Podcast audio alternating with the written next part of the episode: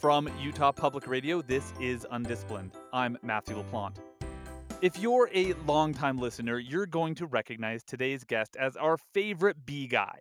Joseph Wilson is an ecologist at Utah State University who is interested in the drivers of evolutionary diversification in insects, and he's particularly interested in the evolution of aposematism, which is the use of signals, usually bright colors and markings, as a warning for would be predators. This form of defense has been so successful that many animals have evolved to use this tactic, and this happens in closely related animals like Bombus caliginosus and Bombus vandykei, which are separate species of bumblebee, but at least to my eye, look like the exact same animal.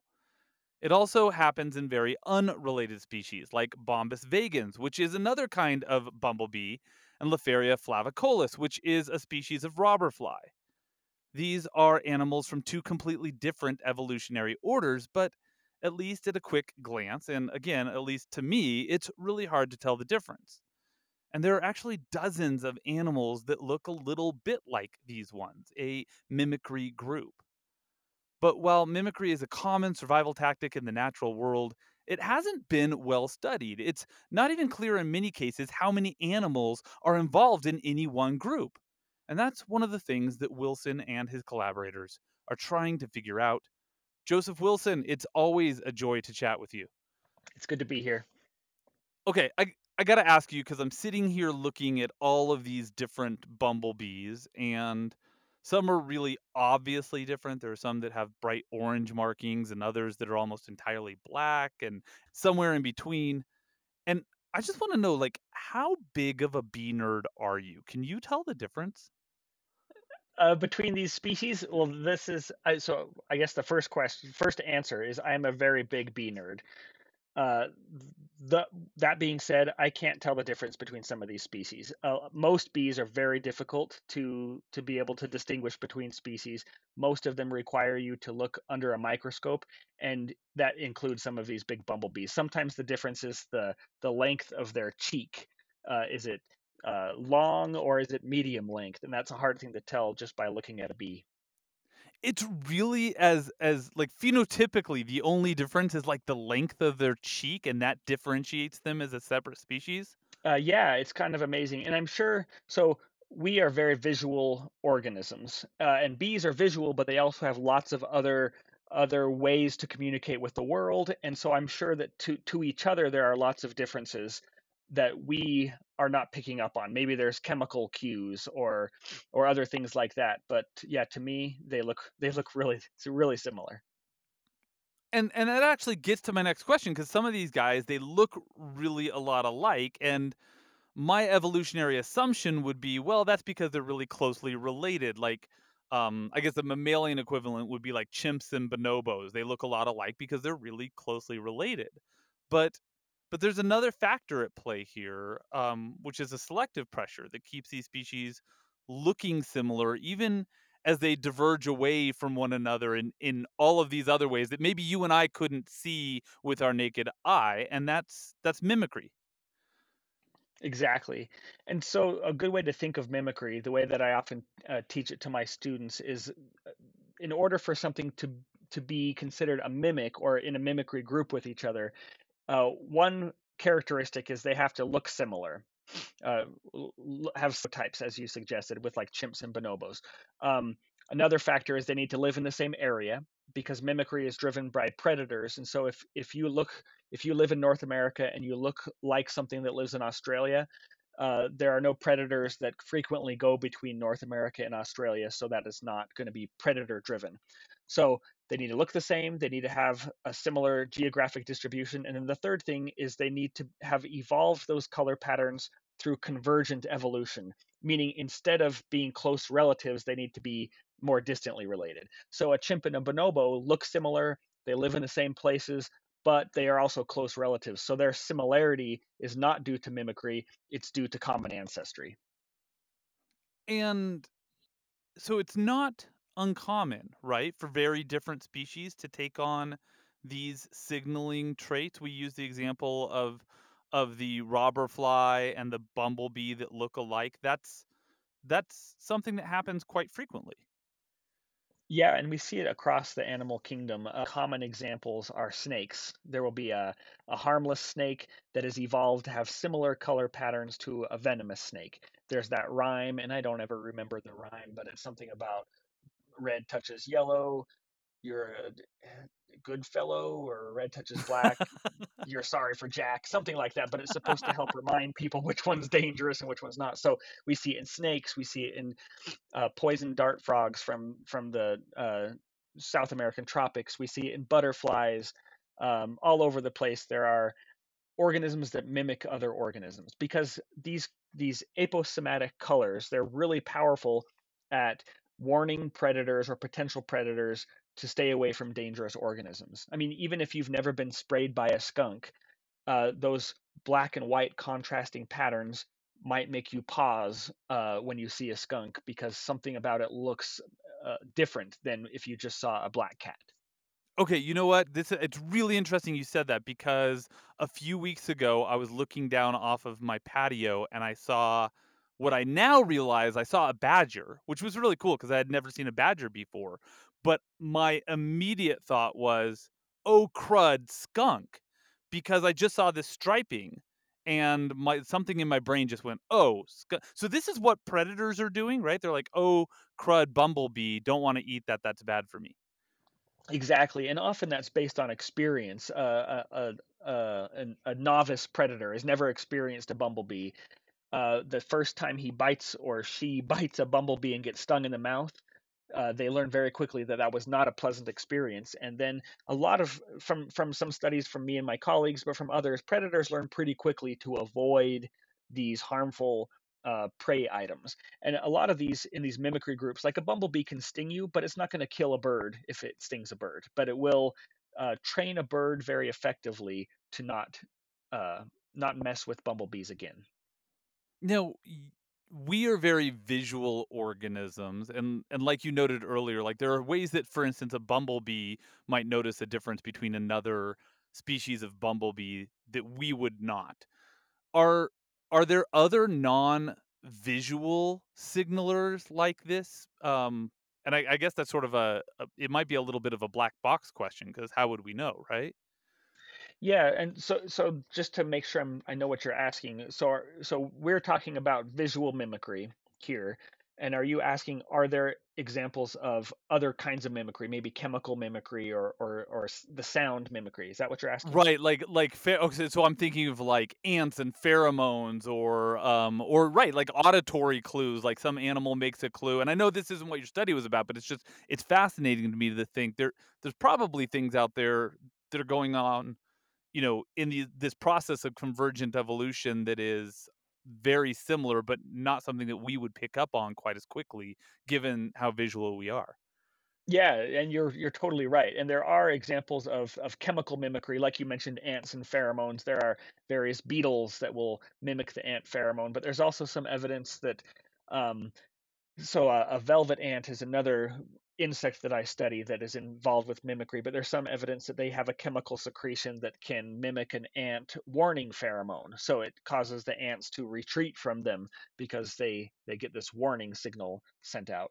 But and in the auditory mimicry, I'm not exactly sure. Uh, we I started uh, some research with velvet ant like down at um, Northern Arizona University to try to record some sounds of velvet ants to see if there was some patterns in their their auditory um, uh, sounds that they're making. But we Wait, what we what kind of sounds do velvet ants make? so I'm gonna I'm gonna pause the bumblebee discussion because velvet ants are Yeah, forget the bumblebee cool. discussion. We're on to something else now. yeah. So most most most of my research in mimicry has been on velvet ants, and so velvet ants are not ants, despite that that common name. Uh, they are a group of wingless wasps. Well, the females are wingless and the males have wings, and they are one of the most highly defended insects out there. A colleague of mine coined the phrase uh, the indestructible insect.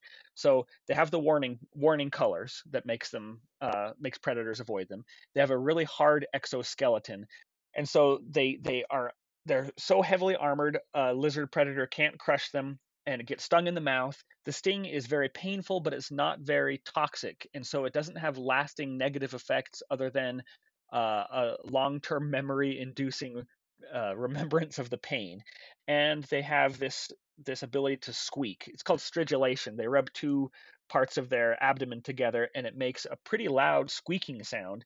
Uh, and so as that when the lizard spits them out it hears the squeak it sees those bright colors as the velvet ant runs away and we've done some experiments that even a year later we fed we tried to feed a lizard one velvet ant so I had one experience with it. A year later, the same lizard, when we introduced another velvet ant to it, it, it wouldn't even look at it. So I don't know how lo- long term a lizard remembers, but at least for a year, it, it was not interested at all. Okay, we're already down one rabbit hole, but I got to take you down another one just briefly here because you mentioned this sting pain index. That's called the Schmidt Pain Index. It was developed by an entomologist named Justin Schmidt, who famously recorded his own experiences when he would subject himself to stings from all of these different insects, which makes him, you know, one of the great scientific badasses of our time. Have you have you done this? Have you? No, I have tried not. to I let, confirm. I let Justin do that, and uh, and more power to him. I have studied velvet ants for I don't know 15 years now, uh, and I have never been stung by a velvet ant, and I I I don't plan on getting stung by them. Oh, That- well, Joseph, you know, like as soon as you say that, you know the next time you're in your lab, what's going to happen. I know it'll be interesting. Well, I, I should say uh, the the pain index. Justin has been mostly stung by the large velvet ants. There are also some very small ones, and I have handled the small ones and probably been stung, but they're so small. It's the the potency of the sting is very correlated to the size of the insect, and so I I am more cautious when there's a you know a three quarter inch long velvet ant crawling around than when it's a three millimeter long velvet ant. Sorry to mix the uh, standard and metric system, but that's how my mind works. okay. Um, I love these glorious rabbit holes, but let's get back to bumblebees and Yeah. and visual mimicry.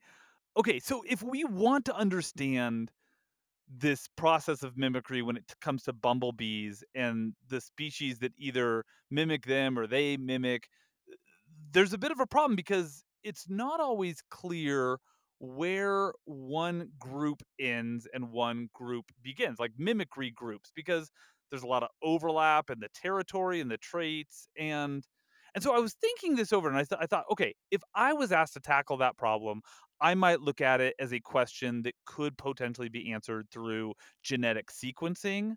And then a couple of years ago, some researchers from Heather Hines' lab at Penn State University used machine learning to identify four potential groups. They basically fed in a bunch of photographs of these things and then let, you know, the algorithms, the AI, figure it out. But you had a different idea and it was sitting there right in your classroom. What did you do?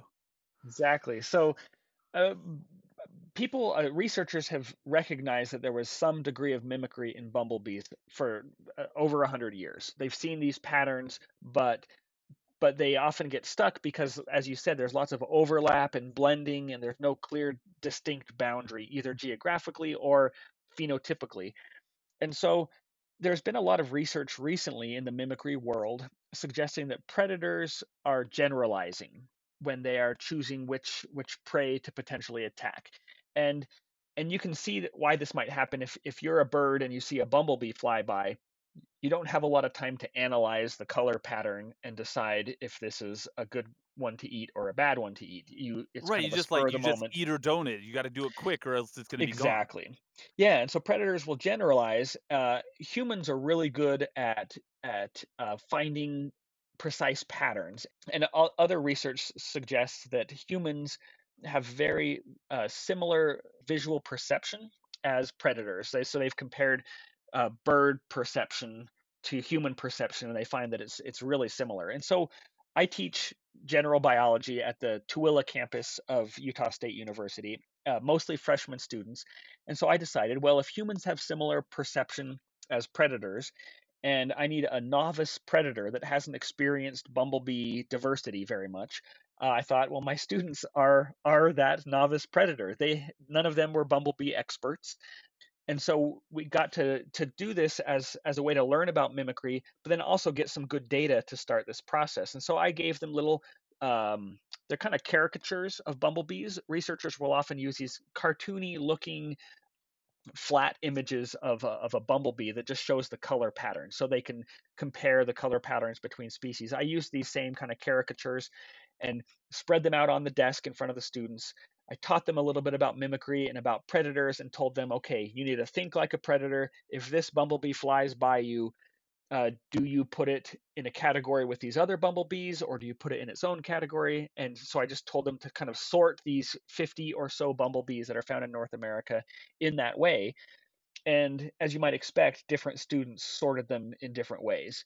I did this over multiple semesters so I could have, you know, around 40 students total that have done these sortings. And then I looked for with with my co-authors on this on this paper. I looked for overall patterns that we saw in these students' uh, groupings. Some students really grouped them into like ten different uh, pools. Some students grouped them into three different pools, and so overall we could kind of get this this uh, feeling for the kinds of things students were generalizing in, and then we that would that was our starting point and then we and used color, our knowledge. Color was a big one of those, right? Color was a, oh. a really big differentiator.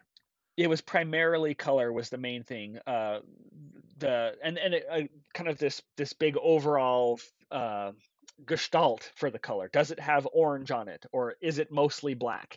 And so they weren't really looking at where the black and yellow stripes were necessarily, but if it had black and yellow stripes. So really, did they just have a patterns. blast doing this? Like, did they have so much fun doing this as opposed to you know like studying or listening to lecture? I like to hope that they had fun with it, but I don't. I don't really know. I'll have to ask them this semester when I try it again. Well, let's talk about that consensus because each student, like you said, had their kind of own ideas about which bees belonged in which group but you had these broad patterns emerge, and you ended up with five pretty distinct groups, and then a, a sixth group that was sort of like a I don't know, a hodgepodge group. Um, exactly. Yeah. Yeah. Do you have a favorite of these groups? Is there one that you're like, that those are my boys, or girls, I guess? Yeah, these are so we did just focus only on the the female worker bumblebees. That's the one that you usually see flying around in the summer. Um, I don't know if I would say I have a favorite. I have I have some affinity to this group that we call the red mimicry ring. All of these have an orangish red stripe on their abdomen, and that's partly because I grew up in the Intermountain West, and these are most common in the Intermountain West. But I also really like these ones we call the black mimicry ring. These are found mostly in the Pacific coast, those mountains along the Pacific coast, and they're primarily black uh, dark bumblebees with like a yellow stripe on their shoulders and maybe a yellow stripe somewhere on their abdomen. I just think that they're I like them because they're different than what I grew up with. I think those ones have like the sort of like superhero kind of look to them. Uh, yeah, you know, like but not like the not like the 1970s and 80s like multicolored superheroes. More like you know the post Tim Burton Batman and beyond superheroes. I like it. Yeah, I can see it so you you mapped some of these groups, uh, and you just mentioned like, you like, like the Intermountain, the Pacific Northwest. You map some map some of these groups that were subjectively created really by these students, and they don't just look quite alike. It also turns out they inhabit very similar areas of North America, and Okay, to me, this is where things get really interesting because then when you looked at the non bumblebee species that are thought to mimic a certain set of traits, they often ha- inhabited similar parts of the continent. Like the group you called the Western Yellow Ring had bees that looked an awful lot like some of the robber flies that live in the same area. Exactly. And that's what has always fascinated me about mimicry is so uh, it's one of natural selection is uh, very powerful when when the the option is to die or to stay alive uh, natural selection will choose those that stay alive very quickly and so natural selection can drive some of this convergent evolution really quickly and so because bumblebees are a pretty well defended organism with their sting and they're large so the sting is somewhat painful um, anything that that evolves to look like a bumblebee automatically gets protection that way. And so there are, are dozens of species of flies that look like bumblebees. There's several other bee species that look like bumblebees. And yeah, we see the same kind of patterns across North America that the the fly species that live in the east look more like the eastern bumblebees and the fly species that live in the pacific northwest look more like the pacific northwest bumblebees. And that's probably i mean that's evidence that this is a, a, a strong mimicry complex that natural selection is is selecting for these distinct coloration let's turn back to that machine learning study that we mentioned earlier how close were the groups that you and your students came up with to the groups that the computers came up with? They're actually really similar. Um, one of the main findings from that machine learning uh, study was that there's a lot of overlap, and so it almost felt like that that that that overlap became the focus of the study rather than the the, the really interesting mimicry rings that they found and there is a lot of overlap. But yeah, we, we, had a lot of similar mimicry. I mean, a lot of similar patterns that we found. We included Mexico in our study, and that wasn't included in the machine learning study.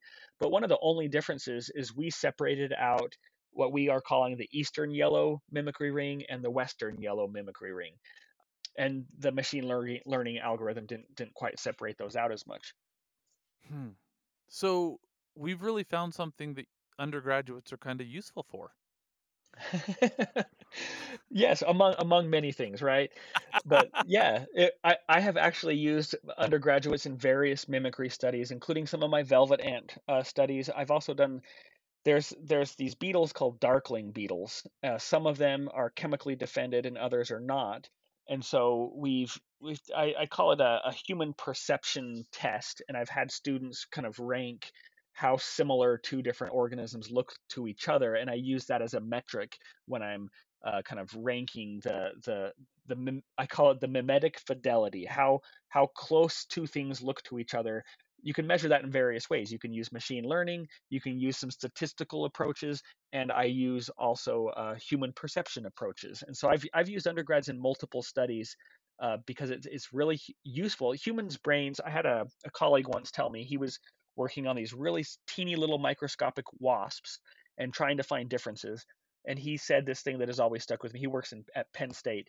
He said, uh, the human brain is better at any supercomputer at looking finding the differences between between these these insects and what's hard is the human brain can see the difference but we can't always verbalize that difference and i often hear taxonomists say well it looks different but I can't figure out which character makes it look different. It just looks different to me.